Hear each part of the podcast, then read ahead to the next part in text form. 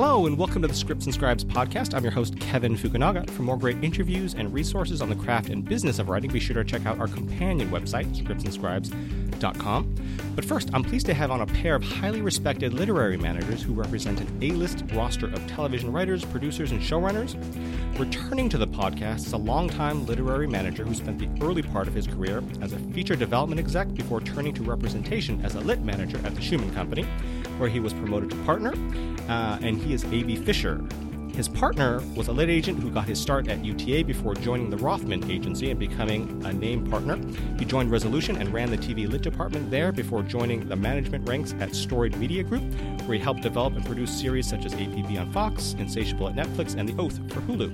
He is Dennis Kim, and in early 2018, they started a new venture together, Literate, a management and production company. Welcome to the show, gentlemen. Thank you. Thank you. But but just correction. Yeah, the, yeah. the oath was for Sony Crackle Sony Crackle. Yeah. I'm for all the fans. Okay, but didn't I see a trailer on Hulu, or maybe you No, can they- watch it they- on yeah, Hulu? you can watch them on Hulu. Okay, so that's where I'm, maybe where I saw it. There you go. But it's for Sony Crackle. um, and now, AB, you've been on the podcast before, and if you haven't listened to that episode already, you should definitely go check it out, scriptsandscribes.com. Um, so in this case, I'm going to start with Dennis really quickly. Sure. Um, and because I think you answered this question on the previous episode. So, uh, Dennis, we'd like to start off with finding out where you're from originally and how you got started in the industry. Uh, gotcha. So originally, I'm from uh, outside Detroit in Grosse Pointe, Michigan, is where I grew up. And Hmm. Good I, movie. Yeah, that's what everyone knows Yeah. it from. But um, so I went to the University of Michigan, then I went uh, back to Detroit and went to law school Mm-hmm. at Detroit College of Law, which was a fantastic regional school.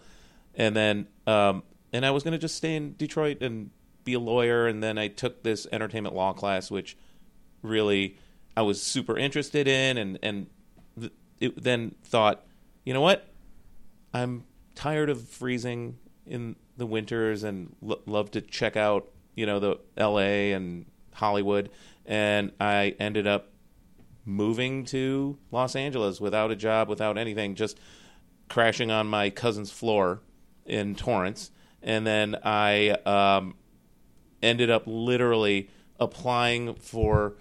Uh, well, I applied to all these uh, entertainment law firms by looking at the Martindale Hubbell, the big uh, listing of all the, the the law firms, and just sent cover letters and resumes. And then I was researching, and through the process, discovered agencies, and this was kind of the rise of of and power of Mike Ovitz at the time. Right. So I had no idea what CAA, what agents were, and as I was researching that and and talking to people about it, I was like, "That's what I, I want to do. I want to represent actors and movie stars." And ended up, so I shifted, and then I took that Hollywood Creative Directory at the time and did the same thing. Just started sending out to management companies and agency. I didn't even know what CAA or William Morris was at the time, but I said if you have ten people or more listed, then I'll go in there. Thought it was a legitimate business, Right, right. And uh, I had a couple interviews, and the one that I that actually hired me was this uh, woman named Susan Smith, who basically was a a uh, real powerhouse in the in the talent side of, of the business, and she was a New York manager or agent, and then uh, had an uh, L.A. office, and I became her assistant. That was my first exposure to it. So went and was there for about nine months, and quickly realized I'm probably not cut out for you know representing actors. But then she had a lit side, and I would fill in over there, and that's where I really was like, oh my god, I love you know reading these screenplays, and television wasn't the hugest thing at the time, but that's kind of where I ended up really kind of falling into the the lit side of things. Now, for you, what was the biggest difference? Obviously, you know, submissions or the process can be very different in terms of, but oh, there's also similarities in terms of submitting actors versus scripts, you know, headshots versus scripts or reels or whatever it was at the Right. time.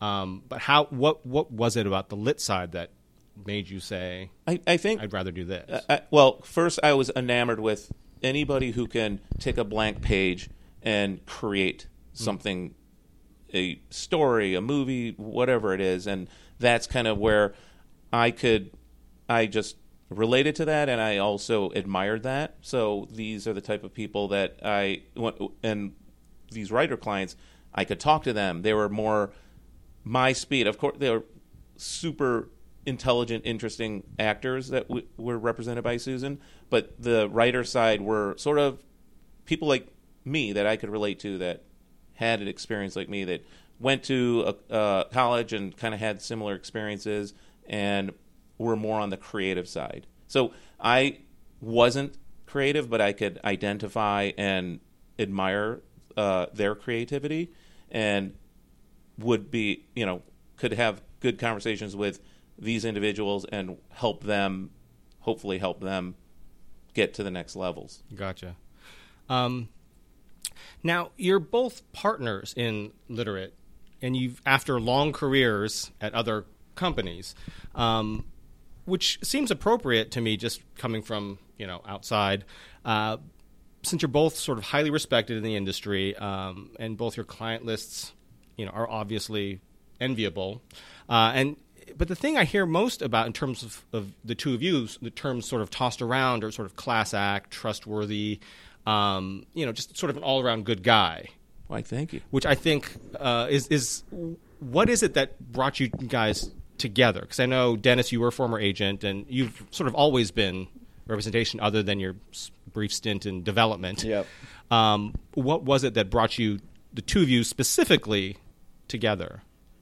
Yeah, I think it was about It's probably, I mean, over 16 years ago now, mm-hmm. uh, we shared a client, one client, uh, who ended up, you know, I because I had started in features when I, you know, first got into management. I may have said to this to you before.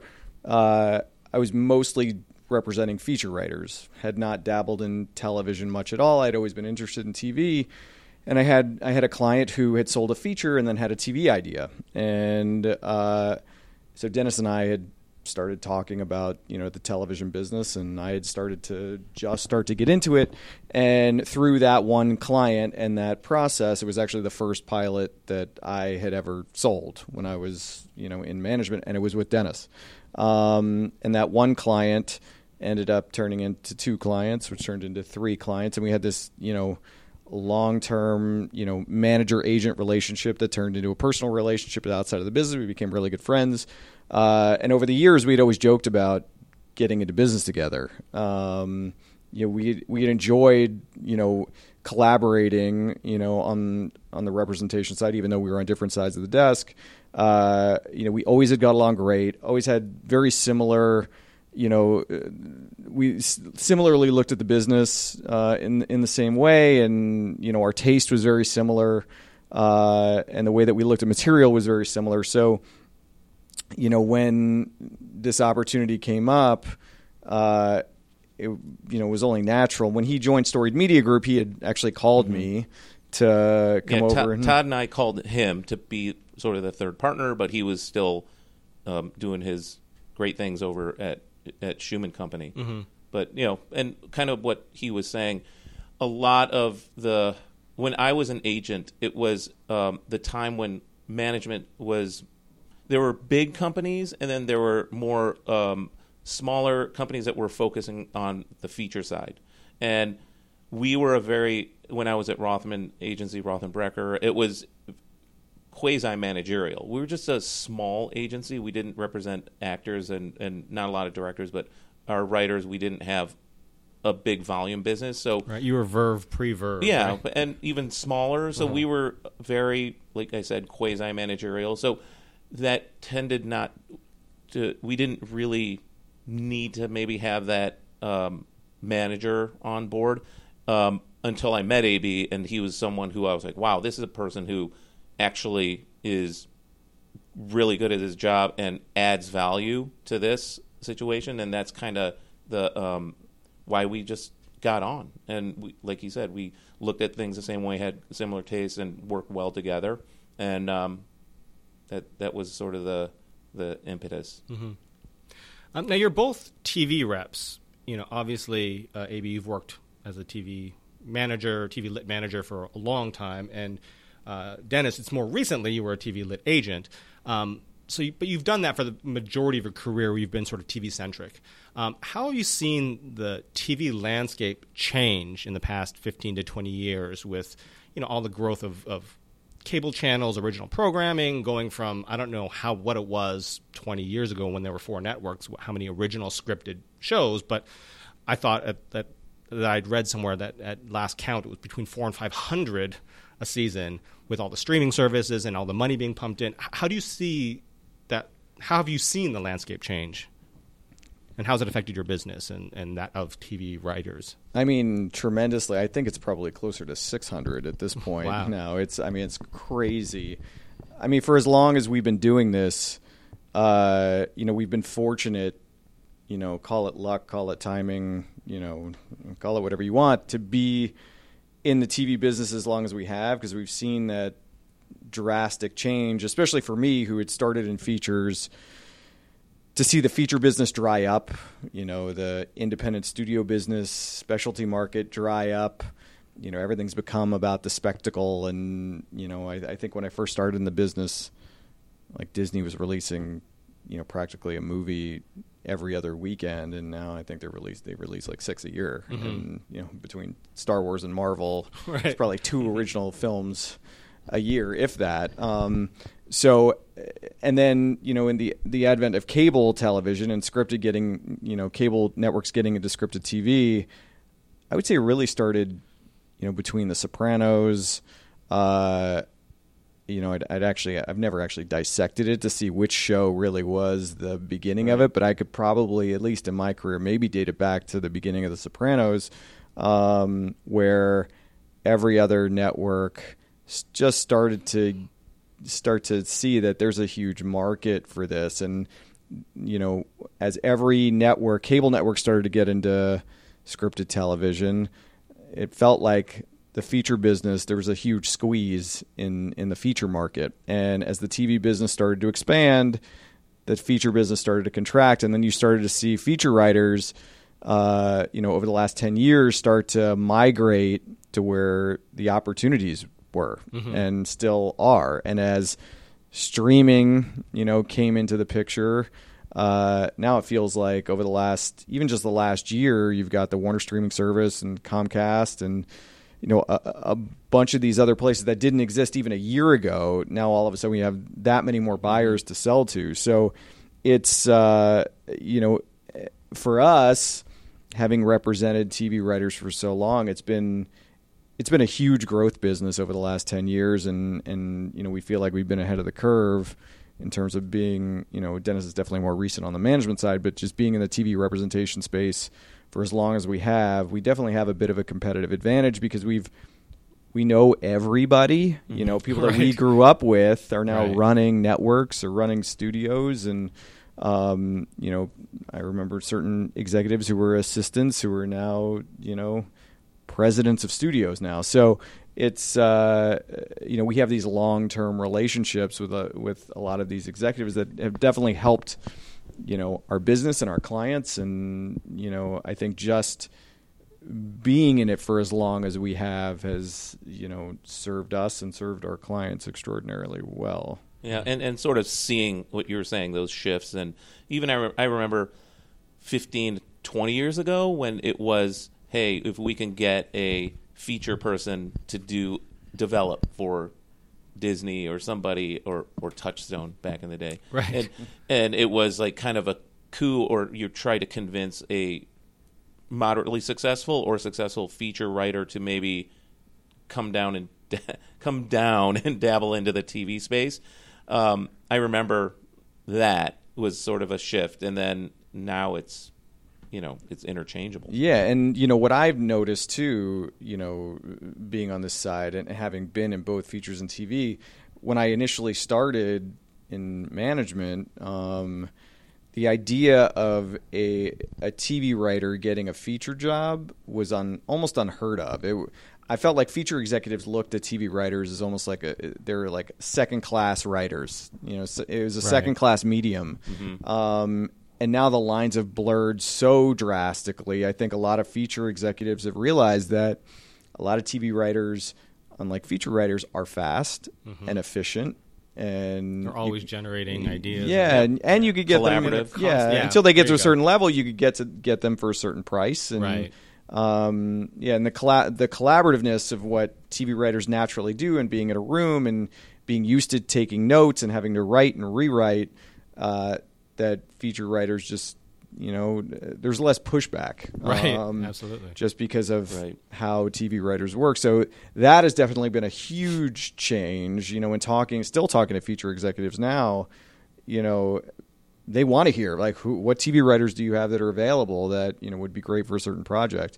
You know, 15 years ago, I would have never gotten that question. mm-hmm. Mm-hmm. Now, um, where do you see television going? Uh, I was having a conversation with another TV writer, and we were talking about if this sort of boom, the money that, that the streaming services are spending, can continue because uh, we don't know the numbers, we don't know the economics of it because like companies like Netflix don't necessarily have to, you know, publish those as opposed to like networks with the TV ratings for ad dollars. Uh, so we don't necessarily know where that where that line will be drawn to you know because right now there's so many streaming services. Every network is developing their own or every studio um, and you have obviously netflix and hulu and amazon prime. But at how but how long do you think this can continue? Do you see it growing even further with more competitors? Do you see it shrinking at some point in the future? I mean, I it's tough to say. I think something will definitely give at some point. I can't predict how far out in the future. It could be 3 years, could be 5 years. You know, Netflix was the 1st and you know, every, almost every studio sold their shows or licensed their shows to Netflix and you know, that sort of launched the service. Now all of these corporations are setting up their own service, and you're seeing them starting to pull their uh, their product out of Netflix and out of these other places because they're gonna they're gonna monetize their what they own. I mean, that's what Disney is doing with Disney Plus. Uh, you know, they started to pull off all their Marvel shows off of Netflix as Netflix canceled them too, and you know Disney movies out of there, and you know the Disney Plus service is going to populate all Star Wars and Marvel and Disney Channel. They have all now. I'm buying Fox. They've sort of consolidated their empire that will populate the Disney Plus service, and you know the price point at which they've now announced that they're going to charge people monthly is much less than every other service out there. So, and that's just one example. And Warner Warner Media is doing it with their streaming service, and NBC Universal with the Comcast, service. And and that said is I think you know people I feel like people are going to get tired of just all the SVODs like having to pay subscriptions on Right. multiple things they may bundle or you know I think there with technology the AVOD world is going to be a bigger deal. And that's what Comcast is doing and you know and just the um, acquisitions of of ad based. Mm-hmm. So that seems to be another another vertical, I guess. Yeah, I mean, And- Netflix is going to have to spend and continue to spend billions of dollars in original programming because if they don't have any other studio shows on the service, it's going to be all of Netflix originals at some point. I mean, they'll have movies. Um, their original movie department, you know, has been expanding too. You know, so at some point you may never see another studio's show or film on Netflix or Amazon because it's going to be on their own Right. streaming service. And what that does to the business, I don't know. Does it still? Is there still going to be as many opportunities? Maybe. Um, but but right be- right now, as this as both of both Comcast and Warner Media are just starting out, they're investing heavily in new programming because they have to. Right, Um, but there will be a saturation point. Yeah. And but we've actually had these discussions because we feel like yes, there is going to be need out there. It's always content is king, and and it's going to be more global and really spe- specific, like local language. And those are things that w- we know and feel that that will be kind of the next thing, and that's kind of how we're you know we're a little company here, but we're also thinking thinking big. Right.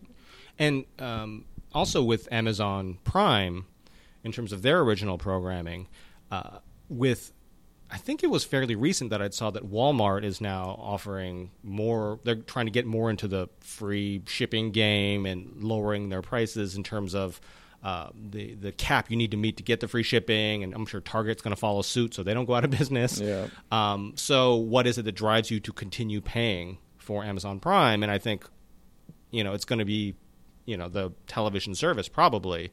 Um, you know, at least and, and who knows if Walmart gets into the game? Yeah, I mean, you know, they know they tried some sort of Redbox type service, but I mean, who buys, who rents DVDs? Obviously, this is not a, a retail podcast. No, but, no, no, uh, sure. But I mean, Amazon was obviously the first to market with that, Right. and you know they have a competitive advantage. It'll be interesting to see. I mean, they're definitely investing a ton of money in original programming. Right. Um, you know, I'm not sure if any of these other services will uh, affect that in particular, but you know, not to be an advertisement for Amazon, but you get a lot for the Prime Right. subscription. right. Um, But I, I think that's that's sort of the point. Is like everyone's competing for your eyes and your dollars. Yeah. And if Walmart comes out with some sort of a streaming service of their own do, for free, in other words, if you buy from Amazon or uh, buy from Walmart, you get the streaming service, or they charge undercut for fifty dollars, you get free shipping and a streaming Yeah. service. You know, you could see how potentially that could, con- you know, because if you're getting free shipping at all the services from Target, Walmart, and Amazon, you know, i i what keeps you Yeah, at what are you Amazon? pay for? Right. What are you paying that ninety nine dollars for? And it's Yeah. obviously their prime programming, or Yeah. maybe you listen to Amazon Music or yeah. something like that. No, exactly. Um, now, talking about the WGA ATA conflict that's going on right now, it's still going on. The conflict of interest dispute that they've got going on. Um, uh, as a former agent turned manager and as a longtime manager, Dennis and AB, how has this uh, affected your business at all? um, business has been just going the the same. Uh, the, our day to day is just a lot busier because we don't have our agent partners that we split duties with, and, Right. and and um, other conversations. So that isn't there. So um, you know, it, the way we work has been like I was telling you about when when I first met AB, because he was very active. He was a very like um, added value to partner to an, to an agent that I saw. So that's kind of the way I grew up here as an as an agent. So that's how we work. We we really run on a kind of parallel track with the agencies, keep them informed, and we have great relationships with our our individual agents and agencies, and and miss them. But um, it's just not. It hasn't affected us of, of a hey, we we are lacking here. We can't reach here, or we're not expertise here. So it's just um, a lot more volume and no kind of secondary help. Right. So that's been more Yeah, I of a mean, challenge. we talk to executives all the time, and I ask them that exact same question, and they're hearing now from a lot of managers who they never heard from before because Right. they, you know, they're like, I don't know who this is, but you know, someone will send a submission for a show. Some manager and one an executive at a network had told me that, you know, they sent a submission one day. And then they called me every single day for the next week to see if I'd read it yet. And he was like, "That's not really how this works." Um, but you know, just to add on to what Dennis has said, you know, I would say that our, our bandwidth has been stretched a bit thinner because because we don't have our agency partners to, you know, split stuff up with. A, a lot of times, you know, if we're going out with a pitch, you know, we'll get on the phone and strategize with the agents about okay, who who is this most right for, whether it's a producer, studio network, whatever, and you know, we'll figure out who we're going out to. And then you know we'll discuss all right who has the best relationship at each of these places? Then we just split up the calls mm-hmm. and you know we'll call half the list and they'll call half the list whether it's a spec or a pitch or whatever um, or getting a new client out. And now all of it's on us. And you know all the submissions all the follow-up setting every pitch following up all the there's a lot of back channel strategic work that goes on and you know positioning things or you know trying to get an offer. All of that is all on us um, you know plus our day-to-day development we do with our clients in developing their material which obviously takes a lot of time so you know we've noticed that there's just not enough hours in the day that we would have had before just merely by splitting stuff up with the agents that has now solely fallen on our shoulders. So, you know, it's a lot of uh, you know, I've had to, to be honest, I've had to apologize to a couple clients, say, just say, normally I'd be on this within 24 hours. Just bear with me because, Right. and everybody seems to understand. I mean, they Sure. get the situation that we're in, and Right. and they appreciate, you know, everything that we're doing. But sometimes it's taken us just a little bit longer, just for the sheer volume of stuff. We've started to feel uh, you know, if we, I mean, Dennis was an agent forever. If he wanted to remain an agent, he would have stayed being an agent. Um, I've never wanted to be an agent, and now I, I've gotten a little bit of a taste of uh, what what the other side is is like, and we definitely miss our agent friends, Yep. um, and we hope that this gets resolved quickly for everybody's sake. Um, how do you see the conflict resolving? If you could throw your ten two cents in there, and like, where do you predict this this will go? To be honest. I have no idea. Um, every single one of our clients ask us, "How long do you think this is going to be? Mhm. What do you think it's going to take?" I think you know, on the one hand, the guild is not you know releasing their strategy, and you know the ATA seems to be wanting to make a deal. I, I hope that W- I would assume the WGA wants to make a deal too, but no one's announcing you know how they're going to go about doing this. So it's impossible as sort of an outside observer to Right. predict or figure out what it's going to take. I think if obviously if the agencies say, okay, we're getting rid of packaging and we're getting rid of affiliate productions, the guild would sign up for that in two seconds because that's what they're asking for. Right. Whether is that going to happen? I probably not, but I have no idea. So it's just Sim- similar thinking here. Is that I, I feel like a the only way to resolve it is is to negotiate it and Mm-hmm. to have negotiation. And it feels like the past couple days um, that feeling has sort of bottomed out, or they're kind of going to their respective corners and taking other strategies. But it feels like without that, it's going to be protracted, and and that's been the um, it, it- that feels like that's just a feeling now. Right. Yeah, I mean that's a great point because like w- regardless of the business, whether you're in politics or you're in the entertainment business, or if you're selling a pilot or a feature, the writer's never going to get to work if you don't negotiate the deal.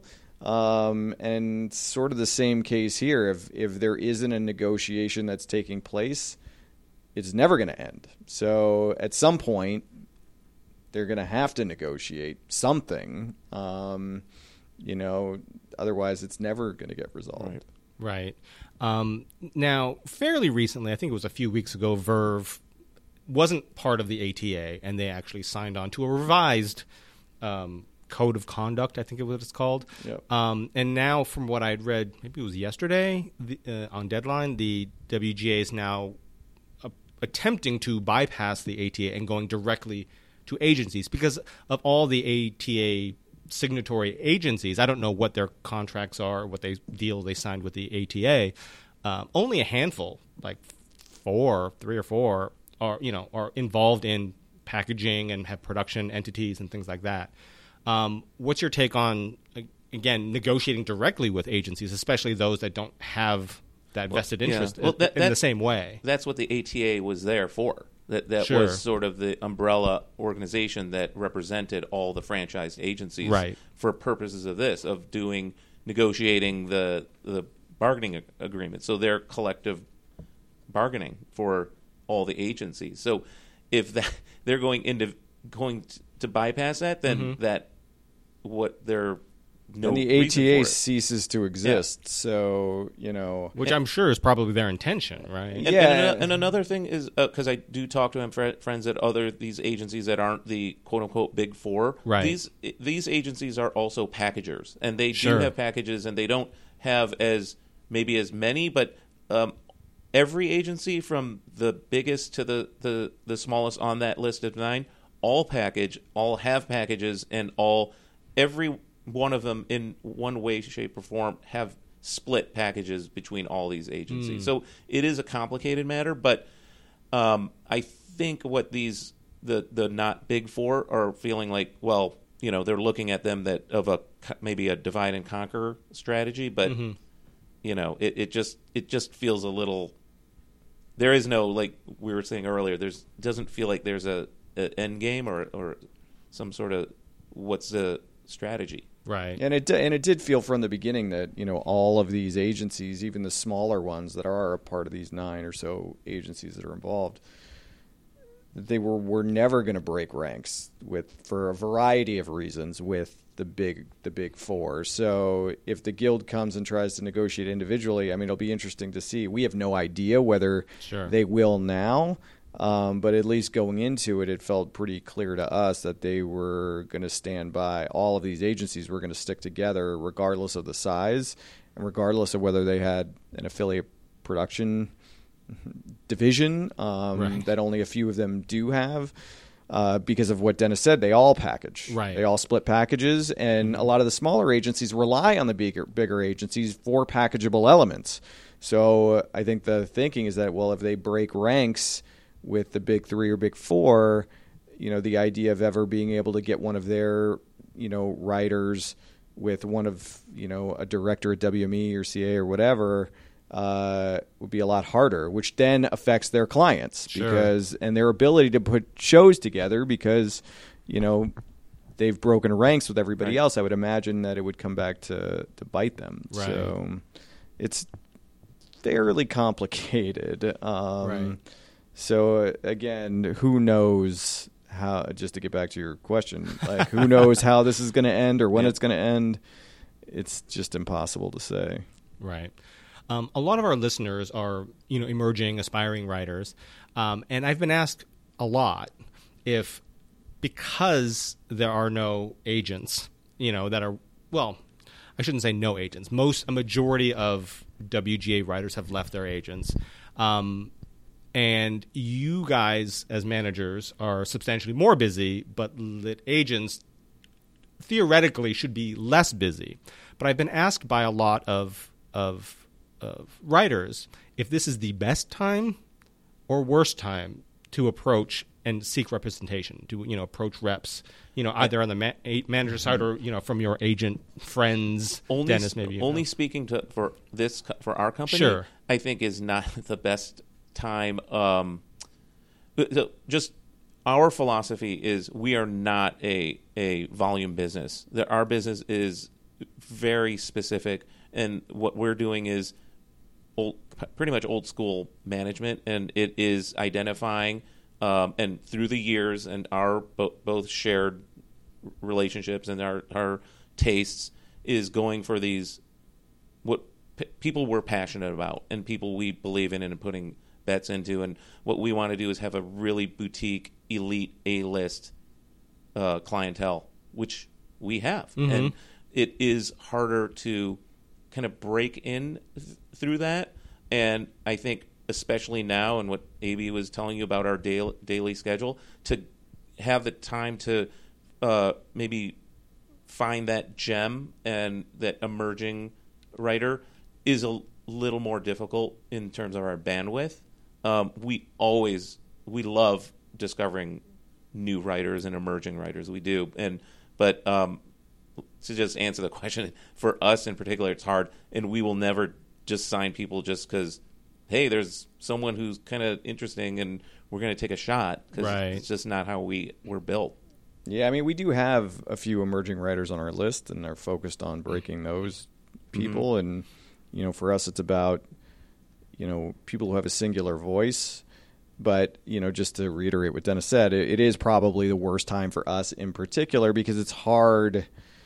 You know, because of that, the, our bandwidth to be able to, you know, it, we're keeping up with our client material. It's hard, like with emerging writers, knowing how long it sometimes to break somebody at this moment in time, to be able to carve out the amount of time that it takes to develop something with somebody new and and get them out there. With you know, often you got to meet fifty people before you know you you get a job or more, and sometimes that takes multiple years. So you know it is a terrible time um, right now. And it's not to say that you know it's not just material; it's background, it's uh, you know how you differentiate yourself in the marketplace. You know, those are the kinds of things that get our attention. That's not to say that somebody comes across. It would have to be somebody recommended to us. Yeah you know the we've had this conversation before what happens when someone sends me a blind query it immediately gets deleted before i even read a word of it because um, i just don't i don't have the time Right. I, um, so it's it's a it you know i feel for all of these writers who are trying to get in right now and this is in my opinion like arguably the worst time to try to do it i can't speak for any agents out there you know, if, you know, agents at all these agencies what they're doing about non-guild writers yet, because if they sign somebody and get them a gig, then the writer's then going to mm. turn around and fire them. So, Right. Or they're going to be forced to leave because uh, you know that agency hasn't signed the code of conduct. So, Right. um, it's sort of a double-edged sword. Right. But in theory, and also, Dennis, maybe you can opine on this because I don't know if you've spoken to your agent uh, colleagues, former colleagues, about this. But what if, uh, and this is just a the- theoretical, a hypothetical situation where a writer, because you had mentioned, maybe that it takes potentially multiple years to develop, um, you know, to break a, a writer, a TV writer. Um, so if the agents have an abundance of time, I'm not saying they do because they still have director clients. I'm sure there's other things going on. But if it's potentially easier to get read, I don't know if that's the, the case. Um, because it could take a couple years, and hopefully this thing won't last a couple years, that maybe they wouldn't have to fire this agent because they may, you know. But then again, agents are not in the business of necessarily developing young talent per Right. se. Yep. But maybe Dennis, uh, I don't know if you've have a take on that coming from the agency side. Um, I the, the, the people I've been talking to, Yeah. they are busy, and it's like trying to find ways to still participate. And a lot of it, like you said, it's directors, or if a writer is a producer, or Oh, they have right. a production company. Sure. Uh, a lot of these agencies are represent a lot of intellectual property, so Mm-hmm. they're really involved with books and articles and graphic novels and you name it Right. and podcasts. Right. And they turn the, those into to TV or film. Sure. So they've been very busy about kind of hate to say the word, but packaging these elements Right, right. together um, to to go out in the marketplace. Right. Um, now, uh, Dennis, I had read that you had left SMG because you wanted to focus more on client representation than producing. Yeah. Um, what's your take on that on the producer role that many managers take on on some of their clients' projects? Um, obviously, sometimes it's it's it's well deserved. It's in terms of the development process, in terms of you know bringing in attachments, you know all that process, working on it for years. And other times, it seems like it's just they're latching onto a client's project. Uh, when do you guys think it's sort of appropriate, and when does it become sort of an add-on? You know, excessive. Right. Um, well, kind of a, a good question because that kind of also um, dovetails into what we do. We're we're we're managers, and the reason I had left because um, what I went into Story Media Group was to be a manager and produce and have a healthy balance. And I've never really done both. I know the representation game. I didn't know the the pr- producing game, but um, I it ended up being production, all about production, and I was just trying to keep my head above water and in the management side. And the way I was producing was the way that I would imagine a producer to be, and that wasn't just sort of showing up for the premiere party and the post party, and Right. that's it. And I Right. was wanting to be part- participating in every phase, every aspect, which was all consuming. And as you know, a lot of the productions weren't in LA, and any of the shows I was involved with were Atlanta, Chicago, Puerto Rico.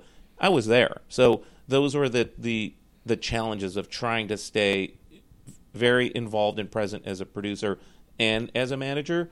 It became almost untenable in the way that I wanted to do it. Mm-hmm. And again, the discussions I would have with AB, he's similar. He's a guy who's going to go 100% and do his job as a producer. And that led to this, our discussions of this company being old school management, client focused, client first.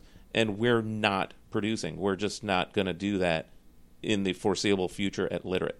Yeah, and when you know when we sat down to talk about the kind of company that we wanted to build, we talked about our collective experiences. Because I remember I was shooting a pilot in New York. Uh, I was out there for six, seven weeks, and you know we approached the producing business exactly the same way, where we're there every day for prep. We are there every day from start to finish in production, in post. And what I found, because I had a robust management business, is that you know, between every take, I was returning phone calls. I would get home after really long days on set and return, you know, a hundred emails. And, or you know my Saturdays and Sundays if we weren't shooting that's how I caught up on everything so it was literally like we we all live 24/7 business lives like in the representation business we're constantly available although we have personal lives too but you know we're we're in it eh, but actually physically producing a show and running our management business was literally 24 7 like you With had the time, your time difference. Yeah. you're maybe in New York from that three hours, and you're just it just you know, and and I was in Puerto Rico as a four hour difference. It was crazy. yeah it was unsustainable. Like we you know you can't you couldn't do physically do it. And i think that's also why you know you probably see a lot of managers who aren't doing that because it is impossible. And yeah for a lot of managers they do deserve credit on certain things and and deserve to be involved. But for us we made a conscious effort. Like we both got into the management business because we loved representing writers. And we realized that you know if we just kept our side of the street clean and and just did that job you know we were going to and we represent you know all these a-list you know writers we're going to be just fine. Like we both understand you know the economics of of producing and you know versus the 10% business. If you you know get a show on the air or you get a movie made um, you're going to make a hell of a lot more money um, but it's it's fine. Like we're both ambitious guys and you know passionate about what we do but you know we don't need to conquer both worlds. I think eventually if we get into that business we'll wall off the management side and bring in a real producer who's just going to do that.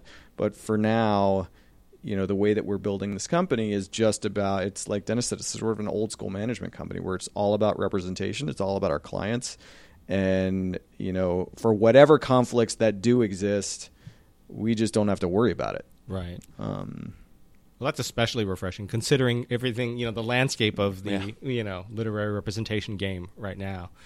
Um, and a lot of other managers would probably call us idiots for uh, you know for doing that but uh, so far in the you know almost year and a half that we've been opened it's it's worked incredibly well for us and our clients we feel like have you know benefited from it Yeah. Well, I mean, but from the writer's perspective and from other people in the industry that I've spoken to, it's it's not that way. It's refreshing, and it's it's they know there's no other agenda when you're coming to them with a client. The, that that word you you- you said refreshing Yeah. has been the the word that, that was we hear a lot of when we Right. kind of well, early when we were doing our dog and pony show to all the agencies and studios that was like and, and still to this day we go to meetings and they're like oh they they assume we're we're Producers. we would produce Right. when appropriate and but that's not we are consciously putting it out there we are not doing that right now yeah so then when they talk when anybody in the business talks to us and we're ta- talking about a client or a project they know that's all we're talking about is the Mhm. client and the project and not Right. you know us calling them at the 11th hour and be like oh by the way Right. you know we're attached to this thing or calling the agent and be like hey when you make that deal you just make sure to tell ba that Right, right, you know, right. um, and it's sort of like shh, you just whisper it Yeah. um, yeah no one really has to worry about that when they're talking to us Um, and you had mentioned um, just a, a minute ago about voice, and and this is something that we hear all the time um, because everybody is looking for a writer with a great voice. Uh, it's obviously subjective what that is, but then there are certain undisputable things, like you know it when you see it, kind of thing.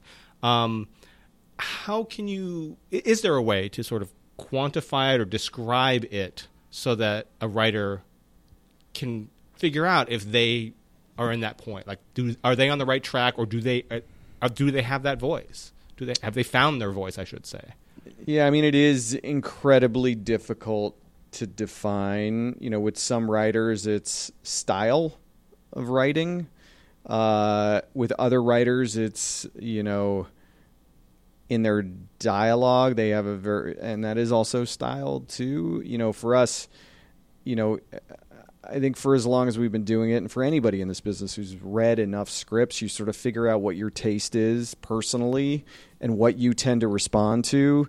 And it is subjective. That's probably the best word to describe it because, you know, everybody's taste is completely different. And what I might think is a great voice, other people may not. Um, so it, you know, to give advice to a writer in how to, you know, how you figure out do I have a voice or don't I have a voice?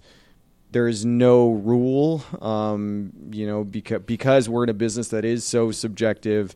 Um, you know, I, I believe drama is less subjective than comedy. Um, so you know, voice is easier to pick up in a drama than I think it is in a comedy because what, what, some per, one person might find hilarious, other people might think is the stupidest thing they've ever read. um, so you know, I guess style is probably the best word I could maybe use. Um, to define what a, a, a voice is, but it's t- it tends to be, you know, especially in drama, something that is a you know that has a depth of character, um, you know, in uh, you know what you're writing and you know sharp dialogue, uh, but there's a vision there. Yeah, um, and, and, that to that is a writer should write what they love uh, have a passion for, and you know everyone likes to talk about bringing up their personal experience and background or or whatnot into the story. That it doesn't mean every story you write is something that you lived through or you know happened to you, but I think you really have to love what you are doing and doing it often, especially if you're a newer writer or emerging, just to keep keep writing. You can't. Um, just say, "Hey, I wrote this great thing. Let's use that to keep trying to find me opportunities." Mm-hmm. It's just c- continue to write and also like of with passion. And we tell our clients that like really experienced people like that are sought after and we'll bring them these opportunities and they're like, "Well, we, you know, it seems cool. The title's great. There's some, you know, I can see this happening. Um, there's a lot of momentum. It's already set up." We always say, do you love it? Right. At, the end of the day, are you loving this? And if they're like, well, then we're like, well, we'll just get the next one. Mm-hmm. Yeah, I mean that's usually the bar. You know, we we re- repeat it ad nauseum to our clients. You know, as we present opportunities, especially on the development side, where in success you're going to be living with this show for years, many years. So you know, we say, oh, like Dennis said over and over again, it's like, do you love this? Mm-hmm. Because if you don't love this, then it should be a pass. Mm-hmm. Um, but for newer writers, I mean, you know, again, in, in sort of the advice that we give to you know our clients when we're developing material, take chances. You know, it's don't worry about what can sell. And you know, I think again, we've had this conversation before. It's you know, we tend to look at material very differently than a lot of other you know companies do in the sense that you know yeah sometimes you write something to sell mostly features. On the TV side it's not really about that especially for you know writers that are up and coming. We represent a lot of playwrights here too so they're you know, a lot of them are writing their first pilots for the first time. And when we're talking about material it's always about don't worry about what can sell. If you're chasing the market you're already dead. Uh, write the unproducible script it's that thing, you know, that idea that you haven't really seen before is the thing that's probably going to get you the most attention because I feel like the you know the dirty little secret is that everybody writes the same thing. Mm-hmm. Um, you know, having been on the producing side and read for staffing as the both of us have, mm-hmm. you you know you get a good look, you know, at the market out there and all the writers that are out there, and it is true that a lot of people are writing in the same genre, writing sort of just a very you know the same thing just with varying degrees and it's those scripts that have ideas that are kind of out there that you know what we tell clients is like when we go and you know pitch you to an executive and we talk about the script that you wrote we want the response to be like oh i've never heard that before mm-hmm. and then all of a sudden it goes to the top of the pile because we know that they're getting the same crap over and over right. and over again so we encourage and I would encourage you know emerging writers to not think about oh there's some other show that's a success I'm going to write my version of that it's ignore that. You should, you know, write the thing that is kind of an out there idea that, you know, is going to differentiate itself in a stack of 100 scripts. What is the best part of your job as a lit manager? The best part. Mm-hmm. I think it probably hasn't changed. Getting somebody their first job is Yeah. probably 1A or 1B outside of telling a client their show just got picked up or their Mm. movie's getting made. Uh, but I, I would almost say getting someone their first job is probably still the highlight because, you know, writers, you know, who have not made it in the business or, you know, either working at Starbucks or have some other career or, you know, doing something to sort of make ends meet that is not writing. And, you know, we feel like if we get them in and get them their first job, it's sort of fulfilling a dream for them You're- and you're changing, their yeah, life. Totally changing their life, and they're achieving their dream, and they're a professional writer. That's the greatest thing. Yeah. That's awesome. Um, now, on the flip side, what's the worst part about your guys' job?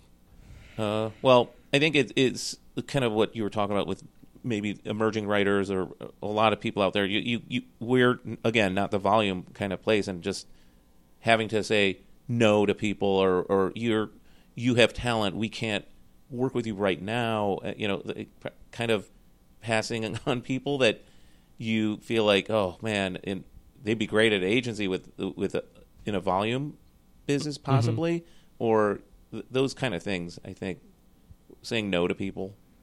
Yeah, one of our uh, that client that I told you about, uh, who we sold our first pilot together with, is still a client, Great. uh, and she calls me the Dream Crusher, um, for a variety of reasons. But you know, I think you know whether it's telling a writer. No, sorry, we can't represent you. Even if we see something in them, we try to be encouraging when we pass, or telling client they didn't get a job, or even just you know, in a uh, constructive way, telling a writer, you know, your idea doesn't work for a variety of reasons, knowing how much time was spent in sort of coming up with it. Like anytime we have to start with a negative, you know, and saying no to anybody, whether it's a client or a non-client, uh, that's always the the toughest part of, part of the gig. Uh, what gets you up in the morning? My kids. yeah, mine, mine too. Um, For a multitude Well, your of dog. yeah, my dog gets me up.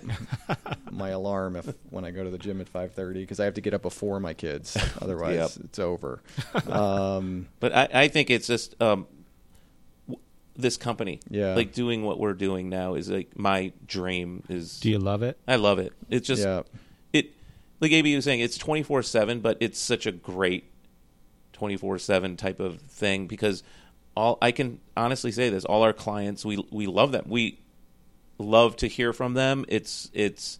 I don't want this to be like, hey, you got free reign. Call me any. any no, but it and they're just good people, and I love working with good people and just kind of partnering up with a friend of mine after all these years that we've always like he said we joked about doing it and we're actually doing it and we're we are doing it on our own. We don't have backers. We don't have you know um, investment people, and and we're it's our our thing, and we're doing it our way. We're have great colleagues, and um, it's just it's fun. yeah. There's no. I, I completely agree. I mean, this definitely coming to work every day. I can honestly say every day when I get up, I'm excited to come to the office, both because of who I work with and the people that we represent. Like we we have fun all day. Yeah. I mean, our we know we represent in- extraordinarily talented people uh, who are doing amazing things, and just the mere fact that like the fact that we work in this business and have been doing it for this long is there's not a day at least to speak for myself there's not a day that goes by that I don't realize like how fortunate I am. Even for all these emerging writers that we have to pass on or even writers that are working writers that we pass on you know we know us saying no is tough and we know that we're in a very fortunate position to be where we are uh, and you know none of that is lost on any of us and you know this job is fun i mean it can be really tough and heartbreaking at Yeah. times. Um, but you know, for the most part, I'd say ninety percent of the time, it's you know a complete joy to come in every day and get to do what we do. Yeah, and it, and it's doing it on our terms, and and also being able to, like I said, represent people that we're passionate about and we're super excited, and and truly. So when we're out there talking to um, buyers and studios, producers, whoever it may be, it's genuine. It's not, you know, we're not. There's not. It's not a volume thing, or hey, um, there's politics of submitting certain people because of you know you're representing your entire organization. We're we we represent the people we want to, so that's been gratifying. Yeah. No, that's great to hear. Um, now, you had mentioned it's a, a difficult time in terms of, of submissions, and in any case, even when it's not as bad of a time as it is now, uh, because of your uh, tailored uh, client list, you only really accept through uh, uh, uh, referrals, which are you know a lot of reps. I mean, that's obviously the the way you want to be introduced to a potential rep or client is is through a referral. Um, but assuming someone has been referred to you, uh, how do you decide? Uh, in, because I'm sure you get even through that process. Sh- I'm sure you get dozens, if not more, uh, a week uh, of of submissions uh, to you, you know, for potential clients. Um, how do you s- decide which ones to read first? Like, what makes it stand out as opposed to is it just the log line? Is it the person's background? I mean, what I mean, it's it's usually like who submits it to us, Sure. like where the referral comes from. You know, I mean, we take client referrals pretty seriously Mm-hmm. because it's usually you know someone they know well, so they've already checked them out because they wouldn't be sending them to us if they didn't know them already. So, you know, uh, that probably is the biggest priority. Um, and then obviously next, you know, agent submissions, you know, prior to this standoff. Uh, you know, but I think it's background experience, um, what they've already done. Um, you know, when we discuss it internally and the way that we operate here is that everybody reads and everybody weighs in and everyone has an equal opinion. And if one of us here has any sort of reservation or hesitation, and we do a lot of due diligence too, you know, with anyone who we're considering before they we even invite them in to sit down with us. Um, you know, we check them out thoroughly because, you know, we we have a no asshole policy, and Right. and you know, life's too short, and we want to make sure that you know uh, we know each other's personalities, and you know, uh, we want we're good people. We want to represent good people. Um, but you know, if anyone has any hesitation, we say no, and you know, because we're trying to remain boutique, especially now at, during this crazy time that we're in. Uh, you know, we've had an influx, as you can imagine, of you know potential new business, uh, but we're probably scrutinizing things even more because we want to make sure our clients who are already represented by us are well taken care of first and foremost, and we also don't want to seem lecherous and you know Yeah. just going out trying to take advantage of, of this situation. Um, Yeah, if we weren't going to sign them organically before there was any of this uh, strife, then we're not we're not going after them. yeah, right? And and and also when we do sign, like AB alluded to it, we all read, so it's sort of a collective in the best way because we all believe that greater things can happen when we all do it together, and that's sort of another refreshing thing that a lot of um, the clients that we've signed since the day day one appreciate and can feel the benefit of of having you know right here like almost 40 plus years of experience Right, right. Um, and what makes what are the essential qualities that make a good writer, in your guys' opinion, I mean, other well, than writing ability? Yeah, I mean, Right. at, at, on the TV side, I think it's a it's a couple of things. I mean, obviously, first and foremost, you know, when we're sent somebody, you're judging somebody purely based on what's on the page. So, writing ability obviously is the first thing that you see, and you judge anybody off of. Uh, so, I would say, sort of the perfect television writer is somebody who is an incredible writer, who is amazing in a room, um, who can get along well with others, who is a leader and can manage people, uh, and is prolific. Uh, isn't short on ideas, even if they're bad ideas. Just uh, you know, is an idea generator. Uh, because ultimately, you know, we're in the creator-driven business. We want to get shows on the air. Uh, you know, we're not all that interested in, you know, wanting to represent somebody who just wants to sort of sit on staff and is happy to collect a paycheck.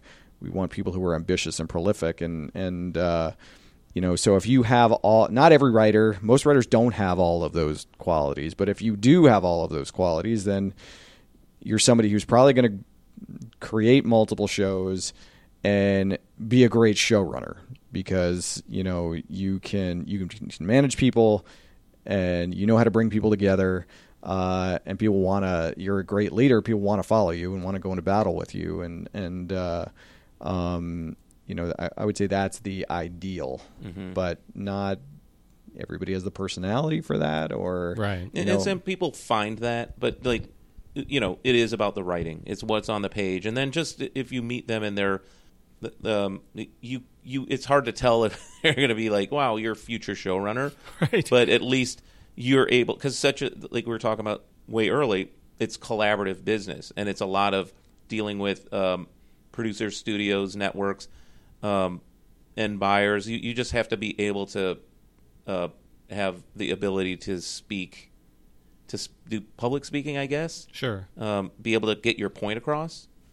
That kind of thing. Yeah, I mean, uh, there are writers who, you know, don't realize, you know, they fall on their sword for every little thing. Like mm-hmm. when they finally get a show on the air, and you know, I've told plenty of clients like you have to choose your battles. Like, is this the hill to die on? Because right. there's going to be a battle you're fighting every day, multiple times a day, and you have to sort of realize it. And that's only going to come with experience to know the things that are worth fighting for. Uh, and sometimes there are a lot of things worth fighting for, but right.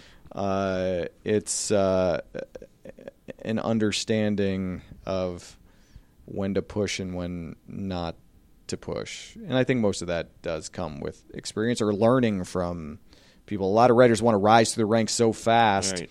Um, you know, or when they get their first show and they have like two years of staff experience and expect to be able to run the ship.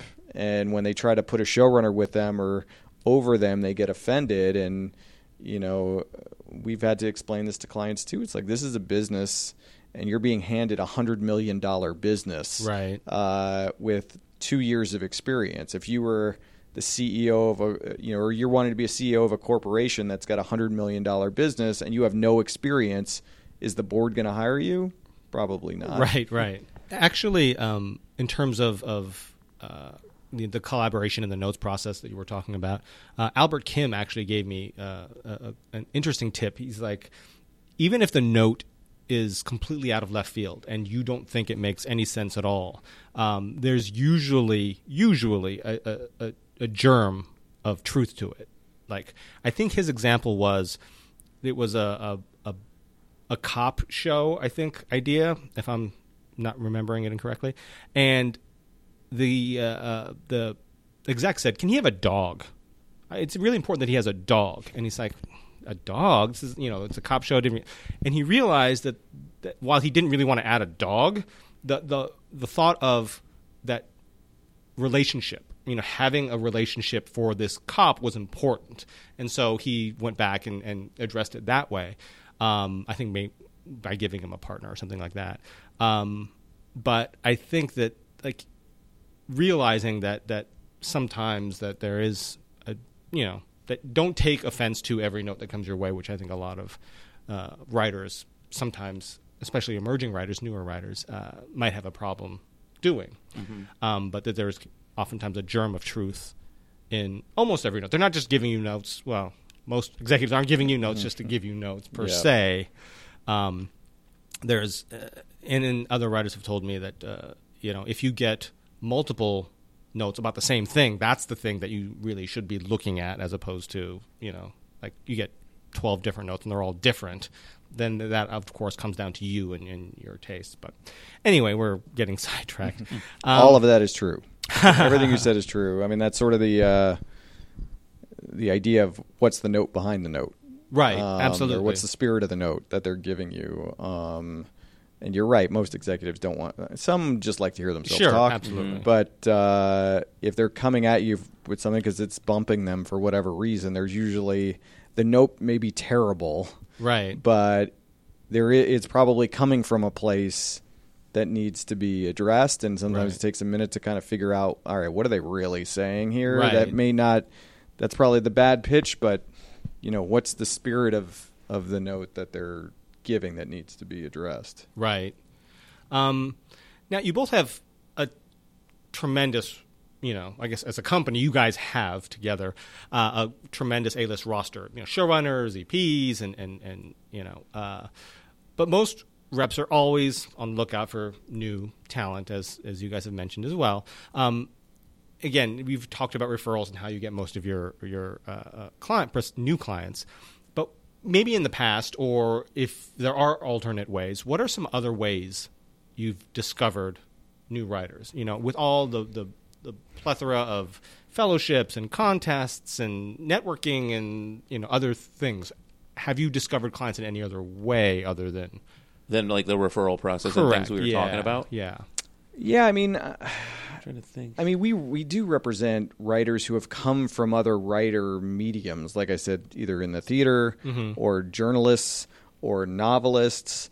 Um, so, you know, I've read things in again in other mediums that I've I've I'm sure I've reached out to a number of writers over the years who. Obviously, not every writer can be a journalist or a novelist or whatever, but Right. uh, you know, I've definitely found people that route that didn't come to me with a screenplay or a, or a TV pilot because of I'd, I've maybe admired something that they had written in some other medium. Um, so that's definitely been one. Obviously, on the comedy side, people scout the comedy clubs all the time. It's a little bit different. Yeah, I'm trying to think. I don't think I've ever signed someone where you read a query letter or something was sent to you and it just was, wow, that was great. Let's meet. It, it really, I've never really experienced that. What about like uh, the fellowships or like Nicholl or like uh, you know something like that? Yeah, I mean the I I have a I have a few clients that have come out of the Warner Brothers workshop and the CBS diversity program. Um, I've got a huge showrunner who came out of the CBS diversity program. Um, uh, so uh, yeah, I mean we've definitely had clients that started out in a few of those industry related programs. Um, but that's not how you sort of discovered them. Like they didn't come to you saying, "Hey, I just got out of the." You know, NBC writers on the Verge. Are you looking for clients? Yeah, I mean, of thing? in like with the Warner Brothers one, I you know would get, uh, you know, I probably got tipped off to somebody in the program that hey, there's someone who doesn't have a manager and they're Mm. great. You know, would you be open to reading? But I guess that is kind of a referral. sure. Yeah, yeah, yeah. Um, Yeah, pretty much all those, and even a couple that were like writers' assistants or um, on shows, they're referred by somebody. right. Um, I've had done that even as an agent. I, I you'd call and say, "Hey, who's even if you don't represent him, or you're talking to a showrunner or somebody or an executive that covers the show, who's who's great, who's doing great, that isn't represented or looking for a change. That that that happens. Hmm. it's a very agent thing to do. Yeah, that's an agenty thing to do. But we don't. We don't. There's no poaching. We don't make Right. happy people unhappy Yeah. and go after people that are represented. It's just not who we are. Well, that's refreshing again. Um, I guess, uh, and uh, lastly, I just wanted to um, ask you, as a manager, you're obviously sort of the first in terms of talking about a new or aspiring emerging writer. Um, you're often the first to partner with them. Um, when do you find is the the most appropriate time to start either sending the material out and or getting them an agent. Obviously in this situation currently we're in is not i'm sure it's different. Um, but when do you find it's the appropriate time to sort of get them an agent and or start getting them out to the industry introducing them to all of your myriad of contacts? I think when they have like we've signed people like emerging writers who's maybe whose script may not be an A yet, Mhm, mhm. but again in that sort of amorphous what's a voice Right. situation recognizing that this person there is definitely something here that we can harness and, and mold and shape and and help get to be an A piece of material. So usually we don't do that until we feel like they have at least one thing that is A level material that is going to get somebody's attention, Mhm. that got our attention, that we can hopefully elevate to a level that is going to get them a job and get them an agent. Um, you know, we we tell clients all the time, whether they've written multiple pilots or scripts or whatever, that you know if if the next thing you write isn't as good or better than the last thing you wrote, we're not going to send it out. And that do- doesn't matter whether you're an EP or a staff writer, um, because it's not going to benefit you to send out a B piece of material. So Right. you know, same goes for you know a new writer when we're you know trying to introduce them to the town or introduce them to agents you know it's got to be of the level um, because you're going to be judged like anything that goes out regardless of your level uh, you're going to be judged against writers who have 20 years of experience or you know writers who have no experience when an executive they're not really reading the cover page they're reading the script Right. to see the level of craft that's in this piece of material so you know if it's mediocre it's not going to get you anywhere so it has to meet a certain bar for us before we'll show it to anybody outside of our you know inner circle in the walls of our company Right, right. Mm-hmm. Um, and uh, finally, do you what sort of advice um, would you have for those emerging TV writers out there? Um, I, I think what we're talking about is continue writing. Mm-hmm. Always keep writing and um, be passionate about what you're writing, and also just contacts. You know, it's like it, there. I don't even know if there was a day when you just said, "Hey, I'm hiring an agent and or a manager, and get me my job." It doesn't work that way. It's all about getting out there, making the contacts through the guild and through the programs that you were talking about, and peers and writers groups, and and that, that's what I find is a kind of shared trait with a, a lot of our clients is that that they seek out people in and it's real could be very specific, could be um, you know a, a specific writers group, it could be just meeting an executive that is hungry, young and hungry also, and wanting to introduce you to their circle of friends. So it's a lot of that, just constant networking. Yeah, that's that's huge. I mean, even if it's like trying to figure out what people in the business went to your alma mater mm-hmm. and taking advantage of that, because you know there are a lot of people who moved to LA who literally know nobody. I knew one person when I moved here, like one Yeah. who was in the business, Me and that too. was it. Right. And you know, but I figured out a way to, you know, get a job and get in and get your foot in the door. And I realize how competitive it is, but you know, sometimes with writers, uh, the way to get referred to other people is to be around people who can refer you to people who people like us, and whether that's you know, if you're working odd jobs to make ends meet, try to figure out a way to get that job in the biz. Be an assistant, you know, be around the business so that you can interact with people in the business that could do you a favor and Right. introduce you to people who could who will read your materials. So, you know, I guess be creative in in your networking, um, and just know that we're never going to read a blind submission ever. Um, yeah, mo- it, that most people don't. yeah, so the only way you're going to get our attention is if it's through somebody we know or tangentially know who's Right. reaching out to us. So uh, figuring out a way to be around people who it's you know even if it's six degrees know someone who knows somebody Sure. um because if you if you know nobody it's going to be really difficult i that said i'm also a huge believer that if you write something amazing it will find a way Yep. um I agree. you know it won't sit on a shelf and collect dust and die uh, if it's truly great it may take a little bit of time but it will find a way to get into the right hands at some point Right. Well, it's been amazing. Um, completely refreshing. I'll say that one more time. Uh, but thanks for coming on the show, AB, Dennis. You Thank guys are tremendous. So, Uh, thank you. um, uh, be sure to follow AB on Twitter. It's at AB Fischer uh, one two three, That's correct. uh, and you can follow Literate on Twitter. It's Literate Inc. There's no space there. It's Literate Inc. Um, and do you have a separate Twitter? Nope. Dennis, no? Literate Inc. It is. That- okay, that's one. Okay, Literate Inc. Um, and if you have questions about the craft or business of writing, you can send us an email to ask at scriptsandscribes.com or send us a tweet to at scriptscribes. Uh, and thank you all for listening. Thanks again, guys. Yeah, thank you. Thank you.